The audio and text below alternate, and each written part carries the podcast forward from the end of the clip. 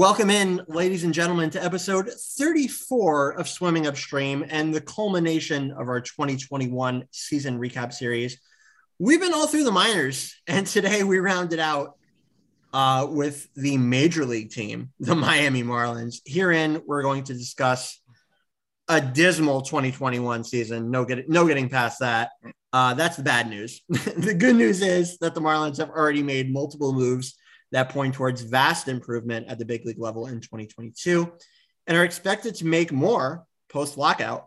So we're going to get to all of that. Uh, but first, let's let's bring in today's panel. Uh, as as always, back with me today is my partner in crime. It's Danny DeVivo. Uh, Danny, man, um, I'm excited for all all of our shows, but I'm especially excited for this one. A lot to dig into, right? Absolutely, man. Um, as as you know, love hitting these um, conversations with you, bringing up, bringing on friends, players, everyone, um, talking Marlins, talking prospects. I love it. Absolutely. So, as I said, there's a lot to get into uh, and a lot of varying viewpoints, um, particularly recently between me and our first guest on the show. Uh, those of you guys that watch and read this man's programming know that. Uh, but I got to say, me, me and this gentleman, we go way back probably about 10 years, maybe even a little bit more than that. And I can tell you from experience, he, he's one of the best wealths of knowledge working to cover this team. And past that, one of the hardest working people covering this team, past pumping out his own content.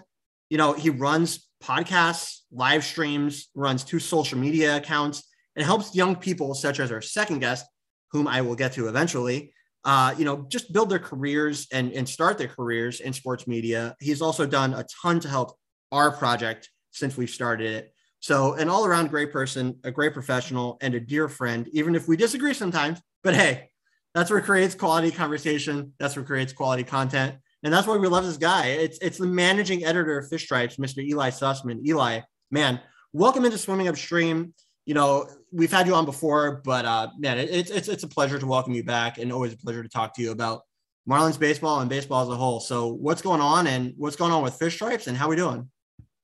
Hello. Yeah, I'm familiar with you guys. I've heard your pod before on your side, and yeah, uh, I I have to just reciprocate all the compliments that you just said. Like fish stripes and, and fish on the farm, it's we've just so much in common, even though we sometimes work on parallel tracks, but more often than not, we, we intersect with like the way that we cover this team and some of the ways we feel about this team. Eh, yeah, I, I love this project. So it's a pleasure to be on. Uh, even if the, the content of this episode is a little bit of a downer, I'll, I'll try to spice it up. Um, it's an interesting time right now, uh, just a few days into the MLB lockout. And yeah, uh, unfortunately, um, as you alluded to, you know, the Marlins, they got a little bit of, I shouldn't undersell them, like some considerable amount of action that they got done improving their team. Uh, also drawing away from their farm system right before the break. It just it gives me a, a whole lot to dive into over the next hopefully only one month, but more likely more than one month that we are in a transaction freeze. Uh, the the moves that they made are really worth diving into, and just at the end of every year, there's always a whole lot of reflection to do on our own platforms on Fish Stripes. So we, uh, yeah, as as you mentioned, just we're proud to be on a gazillion different platforms and different formats and different shows and have different individual contributors that bring their own spice to our Marlins coverage and uh, yeah, and I I guess I'm a decent part of that. So uh, I'm glad to bring my perspective onto your show. Thank you very much, Alex. Yeah, of course. Glad to have you. And um, you mentioned a wealth of talent on, on Fish Stripes, and one of those individuals is our second guest on the show today. Isaac Azut, man, a, a newer member of Fish Stripes, you know, stacked roster of talent that you guys have. But this guy has come in and been the media equivalent of a top five rated prospect, in my opinion. This guy has come in, just been a fantastic addition to your staff, Ely. And um, you know, he's he's been at games, he's hosting podcasts. You know, he, he's with your our buddy Kevin as well, who's also great. And just just bringing a wealth of knowledge and, and a wealth of absolute true true creative content to your to your project. So, man, I mean, I, I'm I'm so glad to to welcome in uh, a good friend that I've gotten to know over the course of the last few months here, um, Isaac Azut. Isaac, man, as a fellow South Floridian, welcome into the show. Happy Hanukkah to you and and, and to Isaac as, and to uh, Ely as well. So, uh, how are we doing, man? It's a pleasure to have you on, and um, it's been great to get to know you this last couple months. Hey, man. Likewise, I really appreciate the kind words, man. Happy Hanukkah to you as well.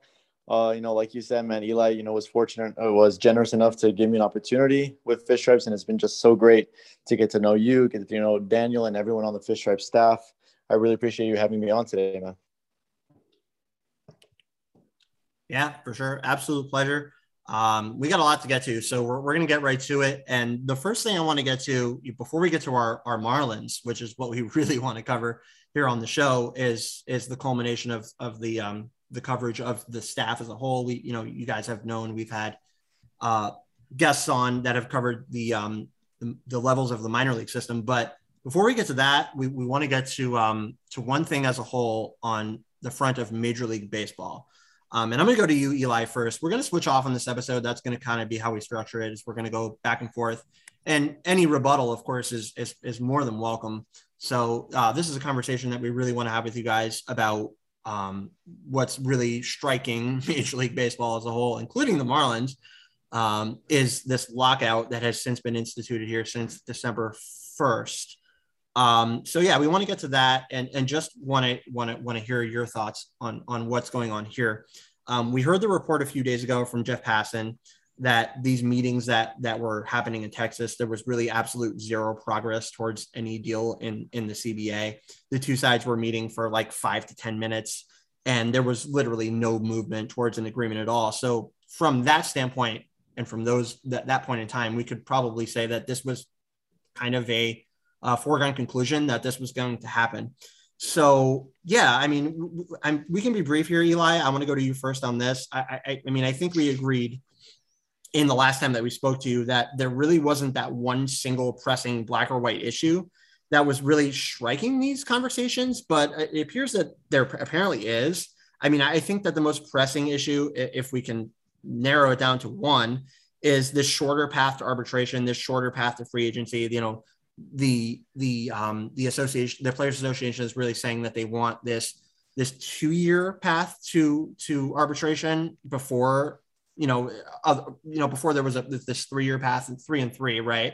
So I, I really thought personally that that was a fair point. That you know you can't really know enough about a player before three years to really say and really judge him fairly. And I said this on your show, Ely, about him really you know, you can't really know that much about a player and enough about a player to really grant him fairly and for arbiters to grant him fairly um, in the arbitration process. So I, I really think it's fair um, from the standpoint that we currently have. But I wanted to get your thoughts on this. If this is the pressing issue, and it appears as this as though this is a big one, um, what are your thoughts on this? And and and and why do you think that one side or the other is correct?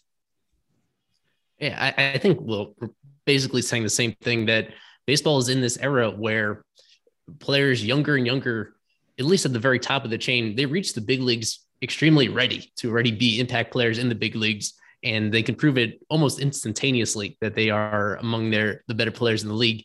And yet we have the system that uh, through the years, teams have been become expertly exploiting the fact that um, when they have a, a, prospect that's like ready to break through, they they can take all these little steps to make it as hard as possible for them to actually reach arbitration, to reach free agency, to get paid fairly.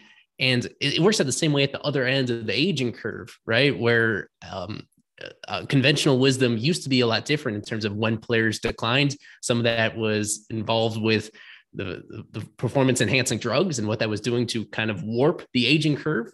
And I, I, think this is a credit somewhat to Major League Baseball that it does seem those have been weaned out of the game and we are seeing it in the fact that now players, once they get into their early 30s, um, it, it, with few exceptions, those players just aren't that desirable anymore. And we had this system where before there was the current understanding that we have now, players got paid for what they used to do rather than what they are going to do. And front offices have wisened up and adjusted to that, such that so now we have these super valuable players at the start of their career that get paid peanuts, basically the league minimum for several several years, and then several more until they get can actually get their market value. And on the other end of the curve, where most of the money used to be going to these players already established in their careers that already have all these accolades, teams understand in many cases that those players are already in decline, and so that money that used to go to them isn't going there anymore. The, the sport keeps growing and growing and growing. And despite like the rhetoric that's out there, I think that's something to remind people that the revenues keep going up and up and up and up in the sport. And yet salaries, the total payout to players has essentially stayed flat, especially for the last half decade. So when we're talking about the situation, the relationship between players and ownership, it's been five years since the last time that the CBA got renewed. And in the five years since then, salaries have essentially remained flat, even while all other evidence points to the fact that the game is growing in revenue. That's kind of the sticking point is that players understandably believe they deserve to have a piece of the pie that's proportional to the revenues coming into the sport. And yet, under the current setup, um, front offices, the people running the teams are determining based on the current set of rules that we don't actually have to split up the revenue like that. And so there has to be a reckoning. Um, and whether that's, uh, I'm of the belief it won't be a drastic change to the way that the sport is set up. There's only so much that you can change in a matter of months because these sides have been really dragging their feet on these issues for years, for like since the midpoint of these CBA terms. It's been clear that some changes would be needed from the player's perspective. And yet these teams just have not had any substantial dialogue at all uh, in the lead up to this. They've kind of let it reach this point. Um, and so ultimately, I don't think that the future of this setup is going to look all that much different than the current form. But the players, more so than they've been in decades, you know, they are really motivated to to to like be as patient as it requires to get these changes because they feel they're being screwed over and they they kind of are they've been outsmarted by front offices and they're trying to even the playing field by really digging their feet into the ground in these negotiations. Something that the MLB is is trying to, um, well, in theory, trying to protect is the competitiveness, right? Is is you know making sure that the big market teams don't eat up the little teams. So, in terms of control, you know, the, which is something they get keep going back to. Do you think that reducing, you know, from six to five to four years, whatever it is, do you think that that would greatly hurt teams like the Marlins? Um, you know, if, if players mm. know that their their control is is less, um, you know, that they'll be a free agent quicker it's they probably won't extend um, as readily as they do now. Like, do you think there's some validity to that, um, trying to protect that, or do you think it's more just you know the commissioner trying to, yeah, just screw the players, right? Well, I mean, eh, you know, if that were the case, there, Daniel, imagine what kind of you know, let's say if Jazz Chisholm were to you know get to arbitration in one year, like in two years rather than three what what kind of what would his salary look like in you know year number two? So i think that's like the fascinating thing because alex makes a good point. You can't really gauge a player's you know talent wise in the big league level in less than three years. So i think it'd be like a drastic you know it'd, it'd hurt major league baseball teams in trying to you know for the arbitrators anyway to rightfully you know balance these guys these guys numbers. I think it would hurt.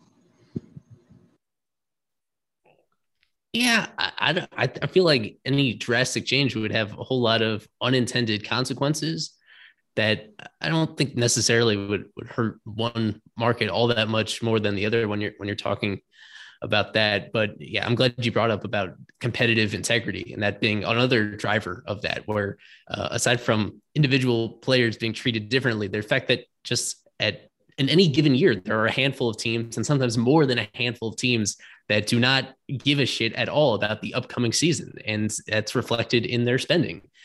They are under the way that baseball is set up, even the teams, the smallest market teams and the worst teams, they have this really great baseline of revenue that no matter what, no matter like how unwatchable they are, and no matter what the sentiment is around the team, that they don't have proper motivation to actually um, spe- like put the their best foot forward and really focus on the players themselves rather than t- they're uh, it's becoming a lot easier to just default to the long view and sit out for particular seasons when you feel that you're not within reach of making a deep playoff run or not. So there are again, if there was more time, if, if these like these team, these sides really started talking in 2019 and in 2020 about this stuff, and I gotta, you know, admit that the pandemic probably screwed the screwed this thing up to, some extent. I mean, the pandemic made it harder to focus on the next CBA when you're just focused on the current year and how to adjust that. So uh, I'll, I'll mention that that if it was not for COVID, maybe this thing would have been handled more succinctly. This was that was just something out of their control that hurt everybody in in different ways. Um, yeah, if not for that, they'd be able to really take a more creative approach to this and and try to find that middle ground. And uh, yeah, instead, it's it's going to be a pretty tense couple months seeing how this plays out and what actually gets pushed through in the new deal. Yeah, and right. there, there's yep. other aspects. You know, we got rule changes. We got we got a ton of other stuff that's that's that's in there. But I, th- I think the main aspect here, as as Daniel mentioned, is the economic issues of getting these players to free agency and, and, and, you know into their arbitration years more quickly and as as you guys have said and as I've mentioned, I think the current system is fair. So I mean, we'll see what happens there. But I I've mentioned this before. I, I really don't think that the that the Players Association should be too hard up on that because I think the current system is fair. But that's another another topic for for another time. Um, we want to get into um, to our, our Marlins and to uh, yeah into what's going on with with those. That was just a kind of a precursor, but um, we'll we'll get we'll get into that. Um, and I, I kind of I, I want to go to uh to our buddy Isaac here here first uh on our first question. So um, you know, yeah, I'll take it. Um, yeah, go ahead. Right. Um, you know, let's go kind of back in time. Um, and it's 2020, and um Marlins finally made the playoffs. You know, it's it's such a high for the fan base after 17 years. After the season, you know, people were expecting for Miami to be more active um, in, in making their their team and more specifically their offense just better. But apart from a couple moves like Duvall and Bass, um, it was pretty disappointing. Knowing um, your top prospects are further away, why do you think the Marlins, and again, I would say to Isaac and then both of you, um, why do you think the Marlins weren't more active in free agency last year? Like, do you feel maybe that they didn't feel they were ready? Um, or do you think there's some, some other reasons in there? Well, I mean, honestly, I think that they thought they were ready last year and going into 2021, going to 2020, they really thought that they were there, which is like the scary part because I think, you know, Ely, Alex, you know, all of us, I'm sure we all, you know, the consensus was that this team was at least a couple hitters away from being truly competitive. So I think, I think now that they had a reality check sort of in 2021, seeing that they lost so many games with a guy like Marte, with a guy like Duvall, that, you know, like, hey, listen, we need to sign Garcia. We need to sign at least a couple bullpen arms, a couple more outfield options because, you know, I'm glad that they see this. I asked Craig Mish this the other day that listen, do they know that they're still far away? And he said, yeah. So I think that really helped them out losing that many games this year. It was a it was a much needed reality check for this front office. Yeah, a, com- a combination of a couple of things. I mean, we have to go back to money. The fact that they entered last year with a payroll that was like right around sixty million dollars. Um, I'm sure that the, the pandemic had a part to play in that. That no matter that I, I don't want to put too much blame on Kim Ng because I think that all evidence points to the fact that she was just working with a limited budget. That they were the budget was again significantly lower than what it had been even entering the 2020 spring training, and that that limited some of the flexibility that they had to um, address the team. People, one of the you know big successes of last offseason was getting Adam Duvall, and I, I don't think that was their first choice. Uh, they kind of stumbled into him uh, because other corner outfield bats like him were a little bit more expensive. And it turned out that just because the, the things that he did well were so exceptional that they made up for the faults in his game, that he was able to actually be a really good value for the money that they spent on him. Uh, what really jumped out as the entire offseason was going last year, um, I think a lot of us were on the same page. And the one thing that I was really hammering home is that they did not have enough innings um, in the rotation that as high as they felt about these these young pitchers that they had both at the major league level and the next wave, it wasn't enough. It was like glaringly obvious that they needed some sort of veteran to be added to that, and they did the absolute bare minimum in that. When it was they invited, I think like yeah, it was Gio, and there was maybe like one other sort of guy like that that got a also a minor league invite, but didn't have any major league experience. And then Gio retires before the season even starts. There were other guys out there um, at that time. I remember how much um, brain power I focused on Anibal Sanchez, saying, you know, he's out there, yeah, and as right. it turned out, you know, that might not have made a difference, but it was it was it was somebody yeah it was somebody like that where um, they did not do what they should have done with the rotation. And at least for me, no, I think I can speak for a lot of us that the catching situation, even entering last year, was clear that they did not, um, they were not good enough. That that was going to be a big weakness to the team. And again, they did the bare minimum. They gave Sandy Leon a minor league deal, and he ended up coming up pretty early as the next man up after an injury, and um, that turned out to be a big weakness for the team as well. Uh, so those were a couple areas where they didn't even need to spend a whole lot of money, but I feel they were with Jorge Alfaro. Maybe we'll talk about him a little bit more later. That he was an obvious guy in a make or break year, and they did not want to challenge him as the start. They wanted to like trust him. They wanted to say, "Here you go, uh, sink or swim as our primary catcher." And um, it, we know how that kind of turned out. So they they didn't invest much at that position with I really can't explain exactly what the approach was to the pitching side, where understanding coming off the shortened season that they had, where suspected that the injury rate for pitchers, the attrition was going to be higher than usual because those guys just didn't have innings the year before, that they needed something on that end. And so, as well as the top of the rotation performed at times, obviously the back end disintegrated for the majority of the year, and that that hurt them in a lot of uh, really close games. Yeah, absolutely. You're absolutely right. Um, you know, I, I, guess that segues kind of perfectly into our next one. Um, you know, as inactive as this club was kind of during the offseason where where Anthony Bass is your biggest signing, and that that's the guy that you're you're putting the hype video out that we all saw, I'm sure. Um, all of us here saw that. Um, you know, that's your biggest signing of the year. And there were other guys that were in there that were that were definitely candidates to be signed here um, in Miami you know, then during the season, this is the next thing I want to get to is the inactivity to move players, right? So whenever the Rule 5 draft, draft happens this season, we know it's probably going to be delayed because of the lockout. The Marlins will be exposing guys like Bryson Brigman, Tommy Eveld, Colton Hock, Griffin Conine, and a few other guys that could have easily, I think, been added to the 40 man roster sometime during the season, or at least before that 40 man deadline where you have to add guys or expose them to the Rule 5 draft. So it never happened for any of those guys that I just mentioned. And the organization can now lose those guys without receiving anything back, as we all know. And to go past that, they also had guys like Nick Neidert and Braxton Garrett, both of whom, from the pitching side, I've seen as guys that have nothing left to prove in minor league baseball. It's either going to work at the big league level or it's not.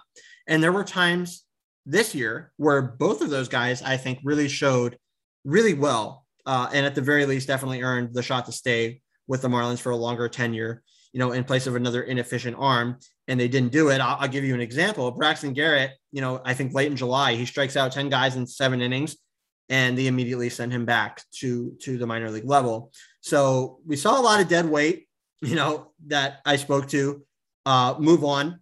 Th- these guys have since moved on after after this 2021 season. I thought should have moved on before that. So, I mean, I, I, just have a question for for both of you guys. I guess I go to you first, Isaac. Can you bring some clarity to this and tell us why you think this maddening strategy of holding on to this dead weight, both positionally and from the pitcher side? I think you know why why didn't this this happen sooner? As as to why these guys that proved they were effective at, at, at the major league level and guys that didn't even get that chance to prove that they were effective at the major league level you know why why didn't those guys get more of a chance? And and, and why are we are why are we here where we're at right now talking about this? Well i mean i think with those guys like braxton garrett and nick Neidert, you mentioned it perfectly that they they were just in a wrong situation with roster construction. They could not for their lives just get a break and we're getting like two or three starts in a row. And with the position players like alfaro and isan diaz i think like ely said on fish stripes live it was all about pinching pennies. And these guys just simply they needed to get rid of them you know, and I, it's just hard to explain and hard to fathom why these guys just why not just put a guy like Bryson Brigman or Tommy Eveld on the major league roster rather than these guys, and now they're all going to be you know sacrificing the Rule Five draft for you know close to no good reason whatsoever. And unfortunately for Braxton and Nick, I think they're going to be like trade bait this offseason for sure. and it's going to be tough just to witness that because they, they traded a couple of arms already, like Kyle Nicolas, and they're going to need those guys for depth 100%. For all the things that we can co- complain about about this team, I mean, yeah, the weakest component I felt uh, of this past year uh, under this current iteration of the front office is just how they have managed this 40 man roster and the guys that they they've left on too long and the guys that as you mentioned just didn't get a chance whatsoever.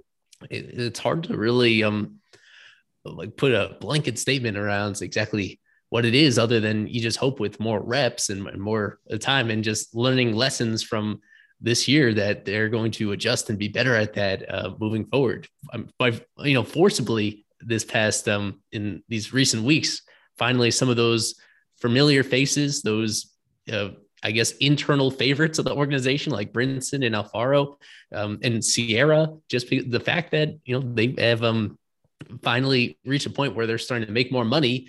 That's fine. That's been the motivation. That's been the breaking point for them finally making tough decisions. Is these guys are wow, well, these guys are going to make way more than the league minimum, and then all of a sudden it's they that's kind of the, their cue to look at the numbers and realize, wow, uh, they're probably not worth uh, that pay raise, even though they probably weren't worth you know what they were earning before. Um, it still is, yeah, it, on that particular aspect, they do seem to be really motivated by yeah the really incremental amounts of money more so than trying to uncover which of these guys are real difference makers. And that's that's really um, if you look at or, an organization like the tampa bay rays that they, the marlins insist they want to kind of mimic in some capacities i mean one of the strengths of the rays is that they do give a whole lot of different guys opportunities and probably the majority of them don't prove to be anything special but then uh, pretty much every single year they uncover a couple new guys just because they took advantage of the really small opportunity because in that small chance in the big leagues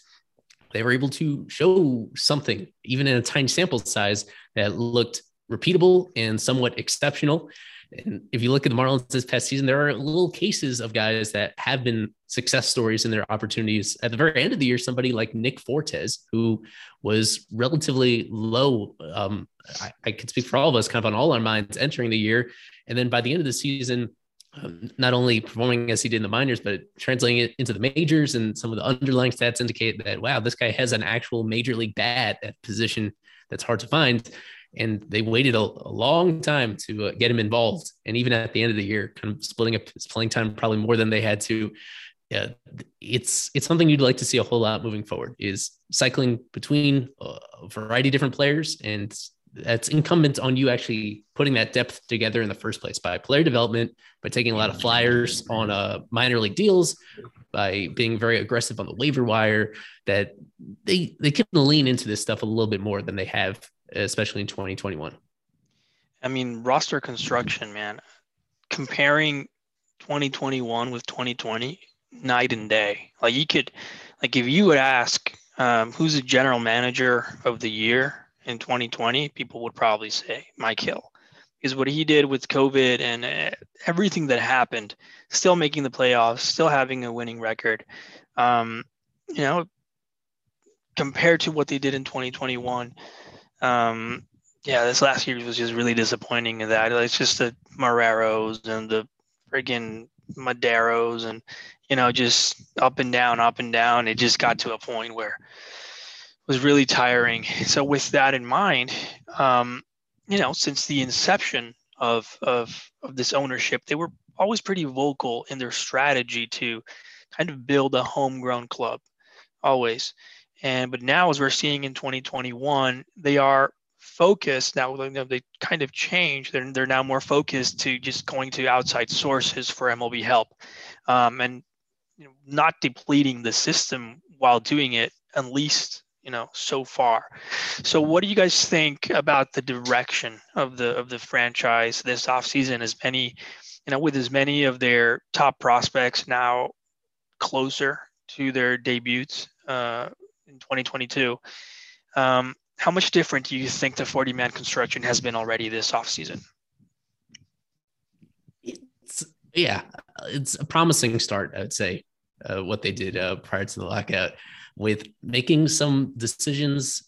It's the, the fact that they're making these decisions in some cases even earlier than they had to something that I know Alex has brought up to us is about this, these handful of outfielders that they had who are all going to be Rule 5 draft eligible next year, and how over the course of the next year they would have to kind of pare that down because even if all of them were successful, they're just they wouldn't be quite as valuable in this organization as they might be with somebody else, uh, just due to all the depth that they had at that particular level. And then we saw in the trades that they made right before the lockout, including Connor Scott in the Jacob Stallings trade and including Kameron Misner in the Joey Wendle trade, that um, th- those were two guys that have pretty nice ceilings to them. But it, the Marlins are making a bet that they might not reach those ceilings and there's a handful of other guys kind of on that similar timeline of the similar age range that are also outfielders that uh, they trust more. And so, you know, they made a decision on that. And in both cases, got players that have pretty substantial major league track records and have like a, a really coherent fit on the roster. And that's why, especially the, Stallings trade was a pretty popular one because you could understand what they were doing. They were trading from a strength to address a weakness. And that's, I mean, that's really baseball transactions in their simplest form is, yeah, understanding what you can afford to lose and, and what you desperately need um, the, the, players that, of course, I mentioned just a few minutes ago about the guys that did actually get squeezed off the 40 man that we had been seeing there for years and years um, that was that was refreshing and a little bit overdue. And we wish those guys all the best of luck in the future with with their other organizations. The early signs are are nice, and as you mentioned, there, were at times we've we've heard it in the public comments, really, uh, especially. I guess it came from a few different voices, but probably more so Jeter than everybody else about uh, this fantasy of building a homegrown team and it's never that simple. And um, if you want to refer back to the Rays again, you know that's another team that finds undervalued players with other organizations and then tries to optimize them in their own organization. That as as you know carefully as you can make some of these decisions when you acquire players as amateurs or acquire them as prospects, um, eventually the evidence will tell you whether you're probably right or probably wrong about them. And you need to have the you can't be too stubborn to correct, right a wrong and to you know like cut your losses when it's available to you. They so they might be trending in a that right direction. You know, coming to the realization that it's not as simple as putting together the very best farm system in baseball. That along the way, uh, at various levels of your depth, um, that there's going to have to be more adjustments made, and you have to make it make sense uh, at the end of the day. It's not just about compiling who you think are the most talented players. It's about, yeah, ultimately putting together an organization that is is deep and is ready to compete. Um, hopefully, we're thinking this next season, and then certainly for the handful of years beyond that. Yeah, I think you're right. I think we all knew that they were going to deal from this depth, be it starting pitching or outfield. Um, you know, we can get into it later about what we thought about the returns for the trades that we saw, but uh, that'll be later on. But yeah, I think you're right. Uh, I mean, on, honestly, they had so much to protect um, from from the Rule Five draft um, next season to add them to the 40 man roster. And while I, I do still think there is room on the 40 man roster, and we can talk about that as well. But um, there is still room on the 40 man roster, but they, they have a lot of guys to protect. Man, I mean, we could talk about Bleday and Burdick, who are the obvious two who are Rule 5 eligible next year. But you also have Victor Victor Mesa, who you know whatever your opinion may be on him, the Marlins spent five million dollars on him and and and traded away pieces to get the pool money for him. So um, you, you like to think that they they are not as willing to just let him go for nothing. Um, and then you have smaller pieces behind that. I mean, I like JD Orr. You got Osiris Johnson, MD Johnson, who I think could be good. Bryan Hoeing. There's multiple names, uh, you know, that that could be that could be in there. Will Banfield, Cameron Barstad. I mean, we can go to catchers. So there's there's a big Rule Five class next year that, that the Marlins are going to have to address, whether it be protecting them or letting them go. So you know, by by dealing from some of that, you know, with with Connor Scott and Cam Misner, who were also in that conversation, um, they kind of alleviate themselves a little bit, you know, as Ely said. But um, you know, uh, whether you whatever you think of the returns for those trades, um, and I think those are mixed. That uh, that uh, you know, there, there's some room to move a little bit more with what they did in moving guys. And I, I think that's that's important, right? So um, yeah, that, that's it on that. We, we could get to a little bit of that later on. But um, the next thing I want to go to, um, I want to go back to Isaac. Um, and this one, you know, man, on, on a couple platforms, as we know, you've you've been vocal about there being pressure on Derek Jeter and the Marlins front office to succeed.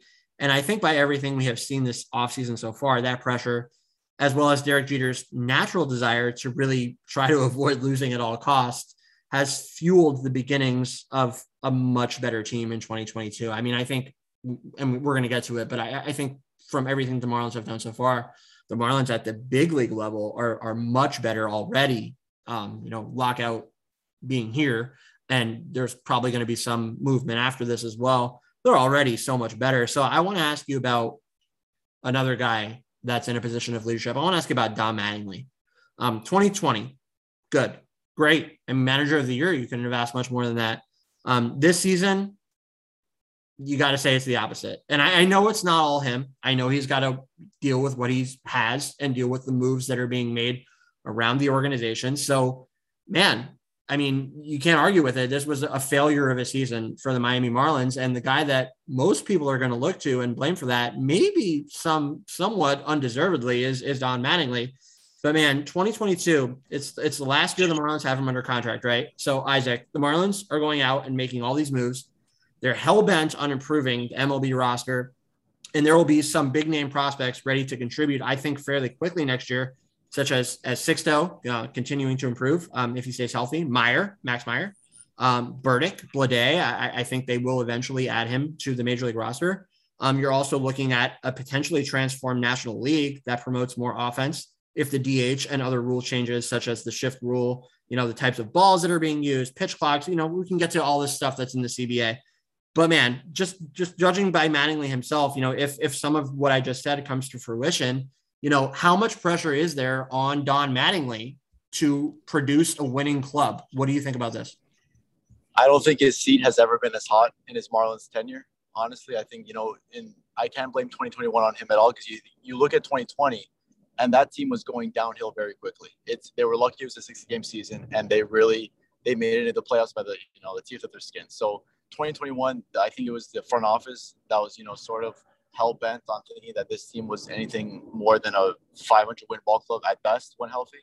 So I don't think you can put that on him. I don't know if the front office believes that, but I think, like you said, man, I don't think his seat has ever been as hot. I think if Miami, sort of the Mike Redmond of 2015, if Miami goes into May 15, 10 games under 500, I don't think Jeter will be afraid to pull the cord on on Don Mattingly. I don't think, I'm not saying it's the right move, but I think that's a that's unfortunately a that's a possibility because Jeter really, you know, since you know taking over, taking ownership, you know, Mattingly has been the guy, and I'm sure that he and Kim May maybe want to bring in their own guy at one point. This is the last year of Mattingly's contract, and I think I, I truly mean that if Miami, like with all these acquisitions, they've never invested as much money as they have this offseason, 109 million dollars in one day. So I think that if Miami comes out of the gate slowly, we might be looking at someone else in the manager's box for sure not worried too much about them like canning him in the middle of the season. I think things would have to go really, really disastrously yeah. for that to happen. But uh, I, I mean, I, I had this. Think, I think if they go into May 15, 20 games under, I think the pressure will be on. This is year five. Maybe they're going to like give 2020 a mulligan or 2021. I'm sorry. But I, I don't know. I see this sort of like the Jeffrey Loria era where they fired Mike Redmond almost halfway through May. I, I feel that if they're not, you know, if they feel that they're not playing to their to their best that they might they might switch managers. I just see it. Well, definitely if you know we'll have to see exactly what the threshold is. Um, they certainly have to be better than they were the last year for him to remain manager beyond 2022. It was how many years has it been? Just I guess two years now since they brought James Rowson aboard. And at, in that very moment, my first thought, like literally the day after Rowson came is that this guy smells exactly like a manager in waiting for all the connections that he had with the organization. And for what it's worth, you know, during the couple weeks this season when Mattingly was out with COVID and we got to see Rowson on the job and have him actually speak to him, like, and have him explain his decisions. I felt even though the team was pretty bad actually during that two week stretch, that that only kind of reinforced the idea that this guy yeah. is really cut out to be a, a manager. And so to me, the fact that they got kind of fortunate in that the other openings around the league didn't line up for someone to steal him away. That he's he's on this coaching staff for next year, and that unless they Mattingly the team itself reaches whatever threshold they, they set for him in terms of on-field performance, Again, exactly what that's going to be, I think we'll have to wait until it's a little closer to the start of the season. But they have a pretty obvious guy to kind of make an offer to at the end of next year if that's what happens. I, I yeah, I, I think they have too much love and respect for Mattingly, the longest tenured manager in franchise history, to uh, pull the plug during the season unless things go really badly. No, no matter what, though, the, there is going to be pretty finite expectations on how the team can perform. And like just to touch on like a few things about this past season that went badly for him. The one that I guess is kind of out of your control is the fact that so many of his relievers cho- chose the absolute worst time to like fall apart. That this team in in clutch situations, particularly in the ninth inning, um, like when you feel like the game is put away, or all you have to do is pitch a scoreless inning and like have an opportunity to walk it off in the bottom again and again and again and again. Like whoever he put in those positions screwed up. It was initially Anthony Bass, then at times it was Yimi Garcia, then it was Dylan Floro, even Anthony Bender. Anthony Bender got a small uh, audition, and that turned out to be the only situation that his miraculous gifts could not handle. Like at the worst possible time. Um, that those guys just disappointed. And so the team underachieved in those tight games. And then the other one on the offensive side, um, that I think you do have to give him more responsibility to is um, how he how he managed the, um, the playing time and the uh, availability of his veteran players. He had this really irritating habit of resting Miggy Rowe and Jesus Aguilar kind of on the same days uh, for a team that just did not have that much margin of error offensively. You know, if you're missing a couple of your more consistent players on the same day, you're almost punting on that game. There and was that one particular game. I, yeah. Yeah, yeah. One St. particular Louis. game was Aguilar and Rojas and Starling Marte all on the same day. Duvall. the team just needed a Duvall. There was like, and, and he, yeah. he always did it right before a day off, which yeah. honestly pissed me off even more because I see where he, he's coming from. Hey, let's give him two days, but it's like, hey, they're already getting a day. we need to win. Let them play. Jesus, yeah. man. That's like the Mattingly yeah. special, man. He loves to do that. On days before mm-hmm. days off, he'll give the entire, you know, four, you know, half of the lineup the day off for just for a Sandy start. That Sunday game at, uh, at St. Louis, man, that oh was just atrocious. Yeah, I mean that was rough. You guys mentioned uh, Rouse, and I'm 50-50 on where the team is. Like when he came in, I I thought exactly as you did. You know, this is the next manager. Now, I'm not so sure because he had one clear objective.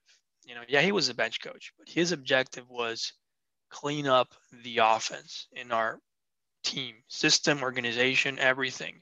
And it's just it's not it's not, you know, it's it's an objective that was not um reached. You know, it's it's it's it hasn't been done.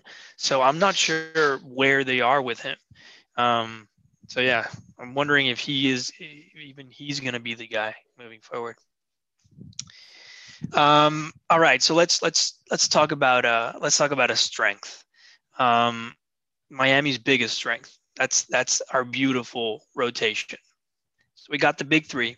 That's Sandy, just got an amazing extension We got Pablo, we got Trevor. I mean, whoever tries to touch one of those three out of that rotation, unless, you know, an important trade comes in, is crazy. After that, we have Elieser, we have Sixto, we have Luzardo, we have Edward Cabrera. Uh, and then we have next tier guys like Braxton, we have Poteet, we have Neidert, and then we have top prospects like Max Meyer and McCambley. Um, I don't mention either because I'm going to talk about next year. Assuming no trades, who do you think will be the starting rotation? You know, the next two, not the big three. And who would you put on the starting rotation? Um, well, you know, I'll, I'll take this one really quick. I think Alex and I actually agree on this. I think Sixto has got to start the season in the minors, you know, just to revamp that arm he had not pitch a single major league inning in 2021. So I think he's, you know, eliminated in that opening day rotation question. I think, you know, Luzardo's going to be there with just a half decent spring. He'll be there, you know, after you said the aforementioned um, big three. Luzardo's probably at number four, maybe at number five, just so, you know, have a little bit of space between him and the other lefty, Trevor, if assuming he's number three. And if Edward just comes out like Trevor did in 2021 in spring training, I think you got to give the spot to Edward. Maybe they give it to Poteet, but I think a rotation of those big three, and you have Edward four and Luzardo five, assuming Luzardo pitches the way he pitched on the last game of the season, on his last start of the season, I'm sorry. That's a pretty, you know, potent rotation. I think that's the way I would go. Six has got to start and prove it in AAA for at least, you know, all of April. And you go from there and you have those five, which I think you can't go wrong. I'm probably lined up with, with him on that as Luzardo and Edward being the next man up. And I mean, that's kind of predicated on for me, Elieser being traded somewhere, which I felt was a foregone conclusion um, this offseason. He's been floated yeah. in trade talks in, in the past, and he's somebody that, um, I mean, I'm personally a little bit lower on him than perhaps some some other people are. Just the fact that he has this, he runs into a wall when he goes the third time through a lineup or in the fifth inning of a game, and even though he he does on like underlying stats are really encouraging, and he's still relatively young, despite being you know the graybeard of this rotation. That we'll, actually actually have to see him get get traded first before actually kicking him out of the rotation. But uh, assuming he's gone, yeah, Luzardo and uh, Edward being those next guys up, I, am probably higher on Sixto Sanchez than anybody else. But even I have to admit that uh, coming off of this shoulder surgery and being a guy that for for most of his career, well, through his career at this point, he hasn't pitched anything close to a full major league season. That uh, we know, even in a best case scenario in this rehab, that he is they're going to have to manage his workload again, which was going to be the frustrating part of the 2021 season, and that just got pushed back because he didn't pitch any like official endings this past year. That just because of that, I have a hard time seeing him in the opening day rotation, but I have more confidence in him than I do in Luzardo and even more than I, I do in, in Edward. I, I, still think he's somehow underrated at this point, um, coming off of that injury. As, as long as he's back to relatively close to who he used to be, I think he's going to be really su- successful, but that's probably going to come later in the year. Yeah, I'm with you. They were speaking, we were talking about that on Twitter today and about Sixto, just people forgetting exactly how dominant he really was in his rookie campaign. I know he had a couple bad starts going against the same offense a couple times for the second time, but you forget how he was in Wrigley Field on that playout in the wild card game. You forget how he was in his debut against Juan Soto and just that entire Nationals lineup. He was rock solid. I'm, I'm with you, Ely. If he's, you know, if he didn't, he wasn't even projected to start 2021 in the major league rotation. So I would say coming off this, you know, ginormous surgery, all of this pressure, I think he definitely 100% starts 2022 in at least AAA. But I, am with you. I think he's one of the most undervalued guys. I don't know why Craig Mish is so down on the guy, but he, I think he's going to be someone special, and I wouldn't trade him for Ketel Marte. By the way. And one of one other guy I want to mention is Nick Neidert, and how much of a bummer it was for me watching him um, this year. I I thought he, I really liked him. I, I really thought that when he got his opportunity, which was I guess late in April this this year when the back end of the rotation came up, I, I didn't think he was going to give up that spot. I thought he was going to hold it down. And just the among several like really bizarre things was the fact that he just was not commanding his pitches the way that he's supposed to. As a guy that you thought that was really the most exceptional part about him, and the one that would make him a viable starter for potentially years to come. That that was totally absent when he was in, in the majors, and even in AAA, it was it was kind of up and down too. Like he, um, I, I was expecting more of Neidert, and I'm not totally out on him. Like, uh, uh for I, I want to kind of write that off as somewhat of a mulligan, and I, I wouldn't be shocked if he turns out being a really big piece of the 2022 season. Just the, the, for all the, I guess, damage that was done to his stock this past year, he seems to be on the outside looking in at the rotation, but I still have pretty decent hopes for him if um, he makes the right tweaks to his game.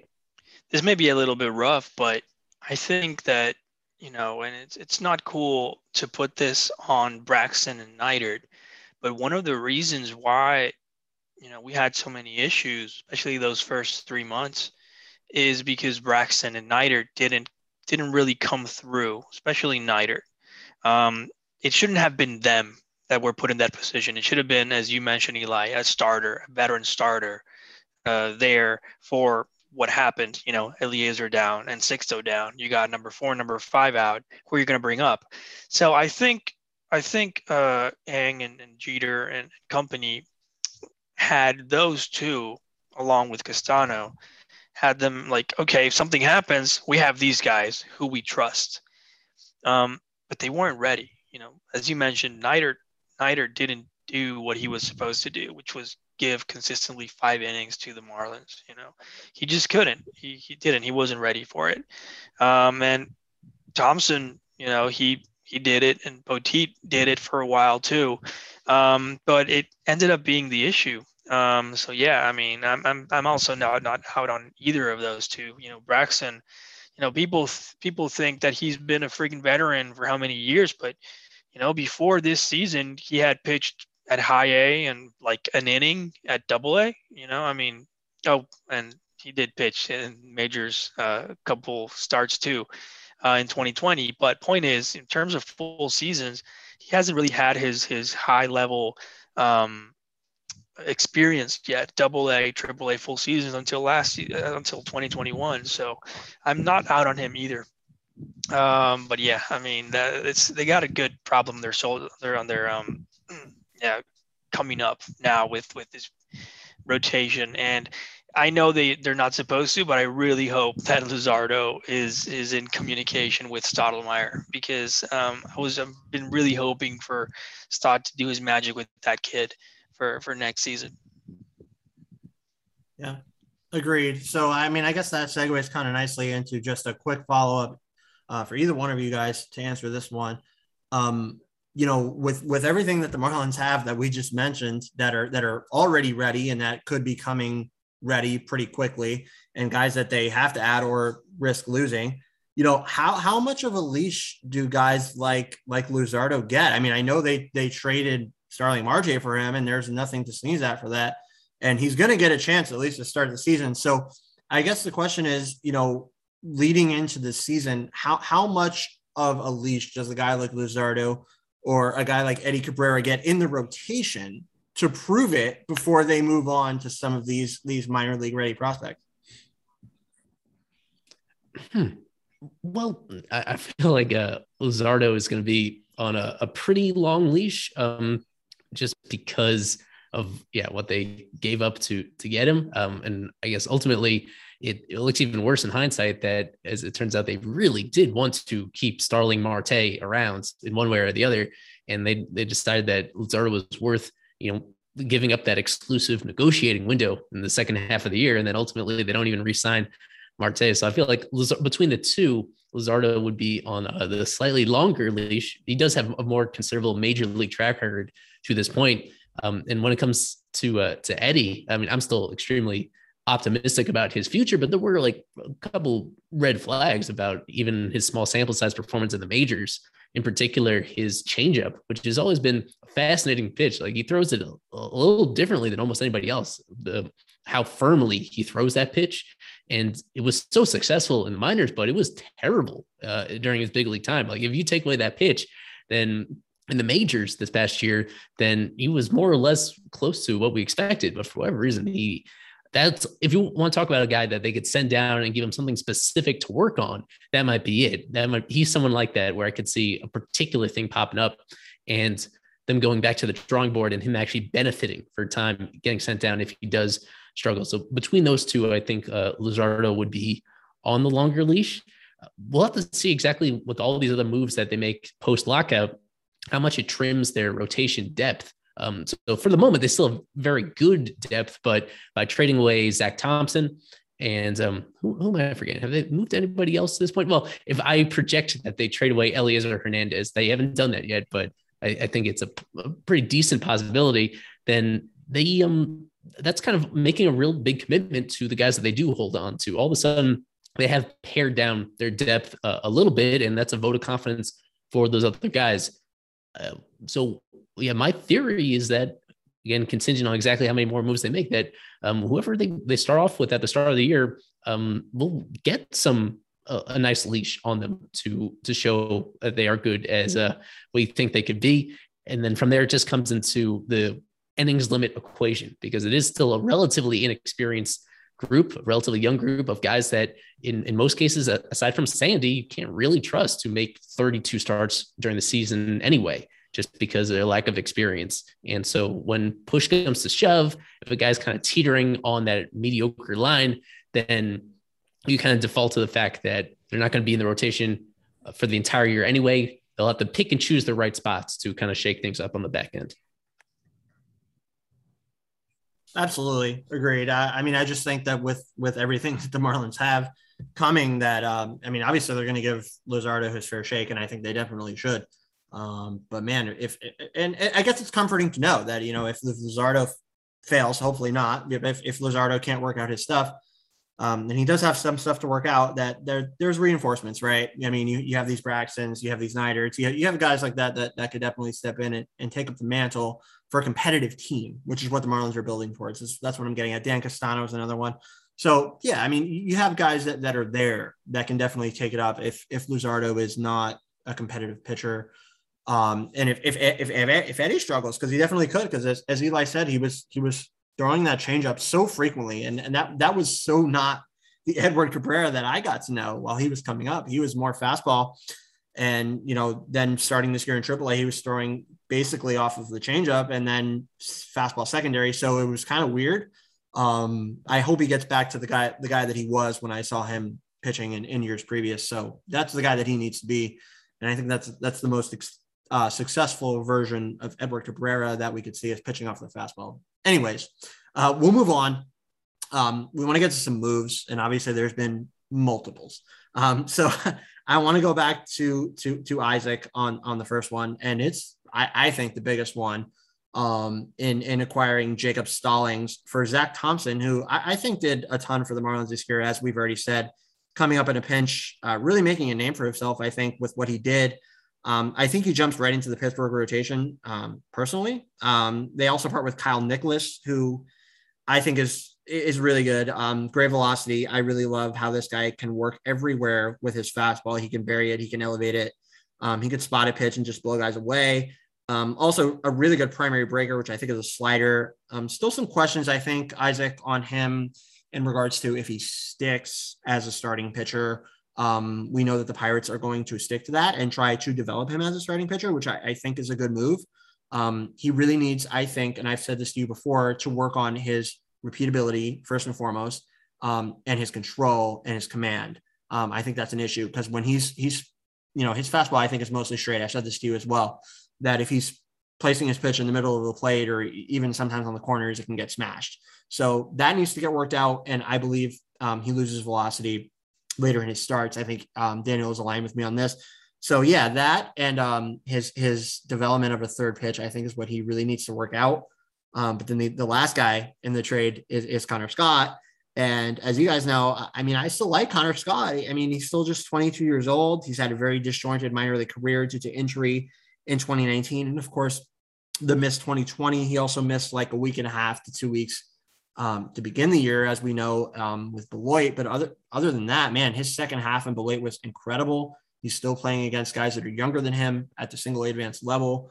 Um, I think he's going to be given the time to um, to really uh, develop in the uh, in the Pirate system because they have a lot of um, pretty close um, outfield prospects. So I think he could turn into a quality player. So I, I, that being said, with what the Marlins gave up, they address the immediate need in this organization, which is catcher, because as we know, they don't have a lot at the minor league level. Um, and they get their their their starter here for the next uh, couple of years. So um, I just wanted to ask you what you thought about this trade and um, and and how good is it for both sides? I think it's reciprocal. I think it's a great trade for both sides.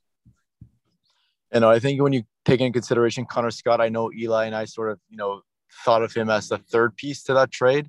I think he can very well be the number one piece in for in Pittsburgh uh, Pittsburgh size. I don't think there's a bigger victim to the shortened season in 2020 than him. I think Bleday is another one, but I think he really, you know, could have benefited from another year of pro ball. And he really struggled, you know, in the first half of the season. So I think he might come back. I, you know, I did some research on his second half and he really did surge.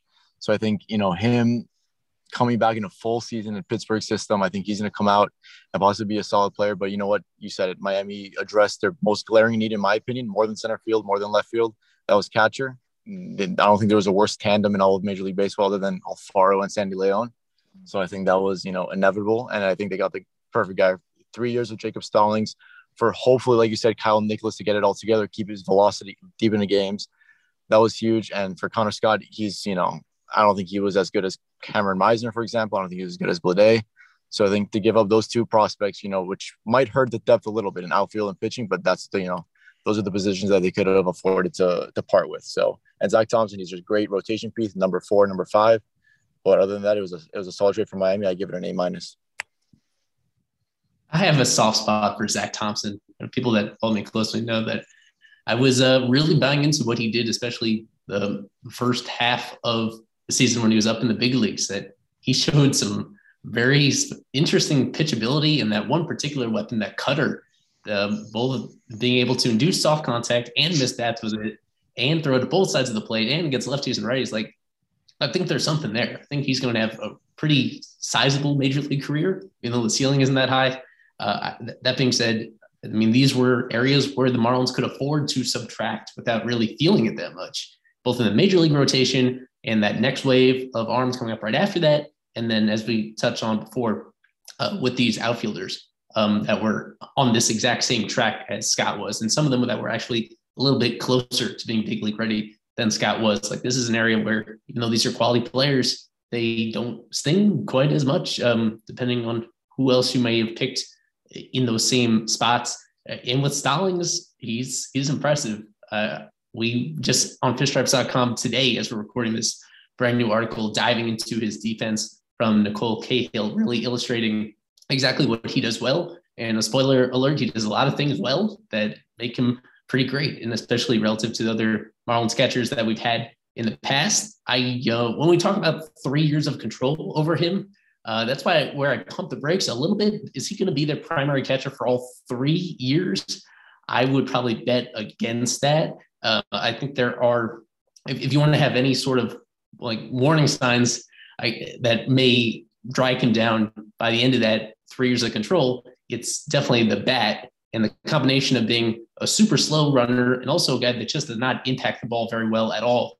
Like there just could come a point in 2024 where he's just unplayable offensively, where it's a lot like Sandy León. And the fact that Sandy León, you know, people spoke extremely highly of him calling game and being intelligent and all that stuff. But when you are slugging 240, you're just not playable. You really can't. There's a certain balance that you have to have between those aspects. And Stallings, unfortunately, has some common ties with him as an offensive player, some traits that you know, you hope that he ages gracefully, but can't be totally certain by the end of that. For especially what they want to do this coming year, it was it made all the sense in the world. So I am I'm pretty much lined up, uh, probably even a little bit higher than than Isaac. Like uh, it was pretty damn close to the, the perfect trade to make at this stage, uh, given the organization's needs. It was it was an A trade, and um, it gives them a it leaves them so much flexibility to continue addressing their other needs.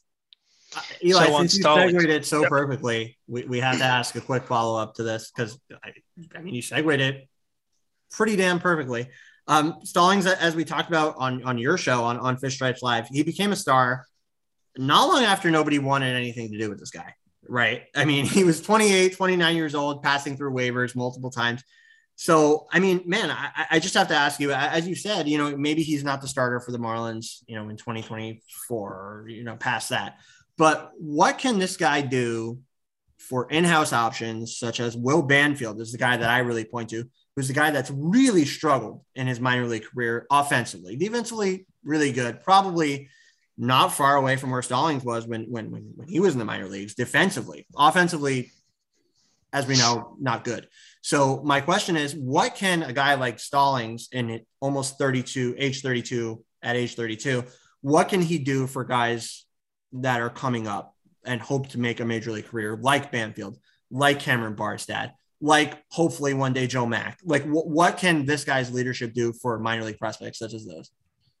I want to add two more to that who are not, you know, people don't talk about these two guys too much um, because our catching depth in the minors has really been increasing little by little. Um, maybe not in the top tens, only Mack, but in the 40s, 50s, 60s, there are, I mean, you got a lot, a lot of catchers. Um, you got, you know, you got a Painter Henrys, you got your Banfields, you got your Nick Fortes, Alex Jansen, etc. There are two guys, Ronald Ronald Hernandez and Edward Duran. Those two guys I really like. Um, they're very young, but especially Ronald Ronald Hernandez. Oh man, like look out for that Venezuelan kid. Um, but yeah, super quick parentheses. Stallings as a leader. What do you guys have? Uh, it's, I mean, at the very least, it's just a, a great example to set for other guys about resiliency and about um, also just even when some of these players reach a, a, area of disappointment when they reach that stage of their career as Stallings did when you know he thought he was at a dead end when uh, he reached the big leagues and then was unclaimed by everybody and being discarded. Like i mean that alone just being able to deal with that kind of adversity that's that's pretty strong out there as well but one other particular thing that to mention with him is just how good he is at receiving pitches both framing them and, blocking pitches and he does it as a guy that's a bit oversized for a catcher. He's a tall catcher, and that's something that taller catchers can struggle with probably more than other guys is being able to actually present those pitches and also being able to block those pitches. So he's coming off a year where, as he very famously allowed zero pass balls, and he also, you know, when he was behind the plate, fewer wild pitches than other guys um, were throwing. And so, I mean, that one, that's a particular skill. That wasn't probably what Alex had in mind when he teed up the question, but that's like one particular skill that if he's able to do it at his size, I think he's either what six two or six three, being able to do it at that size and being able to impart those fundamentals to uh, other younger guys that some of whom are probably even built like more prototypical for catcher, like that can really go a long way in this organization where we know that the way that these pitchers are, these are nasty pitchers. Like this is a great organization at developing those swing and miss pitches um, for these guys that are in one aspect, you know, they're harder. They're, it's better to have pitchers that have stuff like that and that can make pitcher independent success by missing bats and keeping balls in the ballpark. But it's more important also to be able to receive those pitches effectively and not give away extra bases when runners get on. Like if, if you're in an organization where um, you already have this great de- pitcher development program and this ability to refine pitches and introduce new swing and miss pitches that you know that's already established and then if hopefully you have now this catcher culture of guys that are masters at receiving those pitches and in mitigating any pitches that like in the dirt and all that stuff like i feel like that would add up and that's something that translates as you go all the way up the ladder is having guys that have those receiving skills that have been lacking especially at the major league level um, in this past couple years that's one other thing that could go a long way too. Absolutely, man. Um, but also kind of in that line, in terms of leadership, we saw that the Marlins um, extended Sandy, Sandy Alcantara, and you know we we all know how important Sandy is. You know he's an amazing pitcher, and he's really starting to look like a leader, like one of those guys um, who the young kids look up to, even though he's still a kid as well, um, in terms of you know decisions and, and um, you know how how how you that's a typical phrase how you have players go about their business. Um, I really love that Miami had him present the Marlins jersey to Avisail. I know it's probably just you know like it happened because they needed to do the thing together and it just kind of happened, but it looked cool. You know, it's like a leader. You know, this isn't the general manager doing it. This is like an actual you know colleague, an actual player who's giving you this jersey. So I think I think it's it's also representative to what they think of him. Um, but it's also, you know, it's important to see the Marlins investing in guys like him and proving that they will keep the organization players, at least some of them. But my question here, um, and similar to um, what we just asked about Stallings, is how important is it to have this guy um, extended and as a leader for the young guys? You know, for the young kids, are like imagine guys like I had to just mention him because this is uh, uh, Fish in the Farm podcast, Swimming Upstream, Eury Perez. Imagine a guy like Eury Perez, um, you know, with, with Sandy looking, you know, talking to him in spring training and being being close to him. Um, how important is it for this pitching for pitching in our system to have a guy like Sandy? Oh, dude. Well, I think you know a great comparison. You know, like everyone talks about Miguel Rojas being, you know, the, the unofficial team captain. I think it's just as important that they that they extended a guy like Sandy Alcantara. You look at guys like Edward Cabrera, looking up to a guy like Sandy Alcantara in almost every single start. You know, every single start, you know, Sandy's out there in the top step, you know, helping him out. And you get mentioning a tall anchor like Eury Perez, you know, a little six eight guy. I think that's how tall he is. Sandy's a very tall pitcher as well. It just throws hard, downward, downhill plane.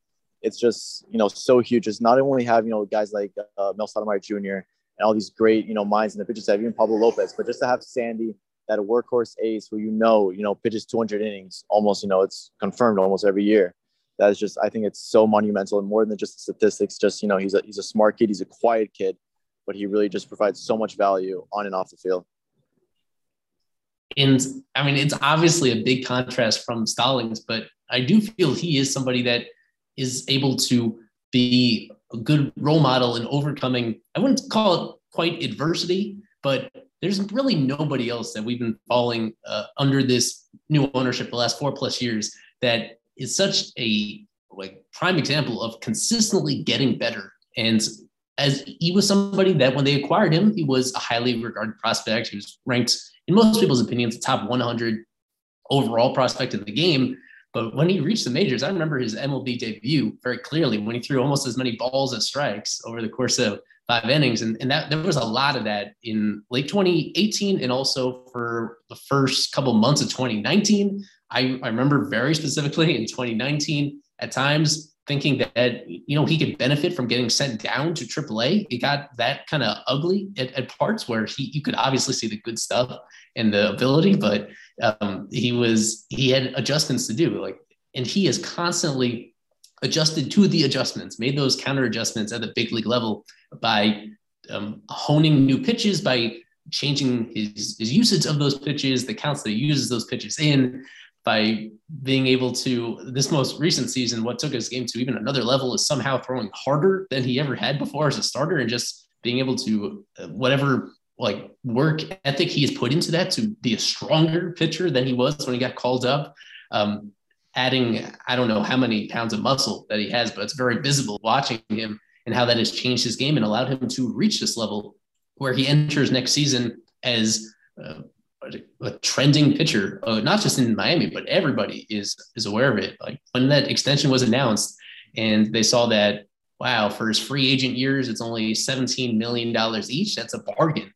And to reach that point where the expectation is for him to be an above average pitcher, and the upside is for him to be a legitimate Cy Young contender, it, it was not in that situation just a couple of years ago. He had to work to do that there are other guys in this organization. Probably the very first one that comes to mind is Eury, who does have that kind of upside. That that's kind of the reason why I was worried that they wouldn't extend him is because this this organization and how they develop pitchers would be kind of um, arrogant enough to believe that they could just create the next Sandy um, to replace him at, at a cheaper cost without actually having to make this big contractual commitment and I'm glad that they thought better of it and realized that, well, there's five rotation spots. Um, it'd be great to have somebody lock down one. And then if he turns out to not even be the best pitcher in the rotation, that's an amazing problem to have. Like that's how you get to the point where this is a championship contender is when you have other guys come up through the system and actually reach these same heights that Sandy has reached. And the easiest, uh, I would say, a very big factor in helping these guys reach their potential is having um, a living, breathing example and mentor for them like in-house and able to do it i was so thrilled and again a little bit surprised that they actually stepped up and did this and it was so important to do it this winter just because if you check back next winter and he continues oh, yeah. to do what he has done and Absolutely. if he gets a little bit better and he is one of the better pitchers in the league then you're not going to be able to uh, afford him on this budget that the marlins had they i just have to applaud them for like recognizing the importance of doing this. And I mean, the cherry on top of the extension was the fact that there's that club option at the very end. Yep. So that, like, if he does, in a, in a best case scenario, he finishes off these next five years and he's still, um, even if he's the pitcher that he is now, that's a bargain. And if he's the pitcher that uh, we think he could be an even better version, then that's that's critical for them to put together a contending team. He is critical. He's a great success story. He is uh, like I, I would you have to say like the one biggest individual success story of this rebuild so far. So it's great that he's going to be around for hopefully the next half decade or more. There yeah. was a point in 2019, and you mentioned it, Ely. There was a point right there where you saw him and you thought, wow, like this guy could be amazing, which thankfully is what happened, or he could be Ureña. You know, it was it was like right there, like literally the Ureña way, right? Oh yeah, you know, he struck out seven per per nine, seven strikeouts per nine. You know, throw hard, but not really do much with it, or he can become really good. Thankfully, he did become. He, well, he's looking like he's going to become just an amazing, amazing pitcher. But you're right. In 2019, that's that's what happened. But he kept adjusting, and now you see it, and it's so exciting.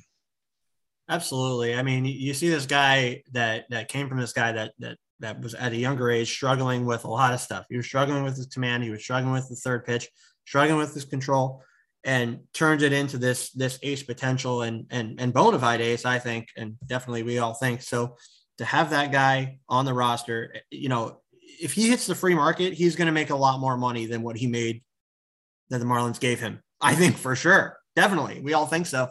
So to have him here here for five years guaranteed with with a um with a club option for his sixth year and his age 32 season, this is a guy who's going to be mentoring young Marlins pitchers for a, a very long time, and I think that's already being shown. He's already shown that he's a leader. He's already shown that he's able to turn and help these young prospects into being better than they are and help their development you know, you see him in the dugout with Luzardo, you see him in the dugout with Eddie. You know, that that's nothing to sneeze at. You know, everything that he does on the field is great, but everything that he does off the field is is also just equally as awesome. So the fact that this guy is going to be here for a, long time is is is very very encouraging, and the fact that the Marlins were able to get it done now is is the perfect time, as Ely said. So um, yeah, I, I think Sandy is um is a, a Marlin forever, and I think he's going to be a very very very good one um, from everything that we've seen and everything that he's capable of.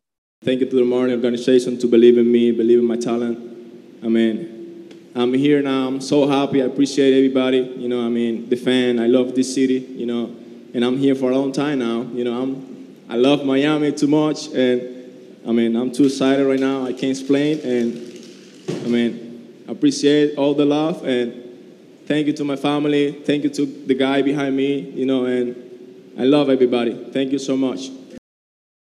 Stay tuned for part two of our 2021 Miami Marlins season recap show with Fish Stripes' Ely Sussman and Isaac Azout coming soon on Swimming Upstream.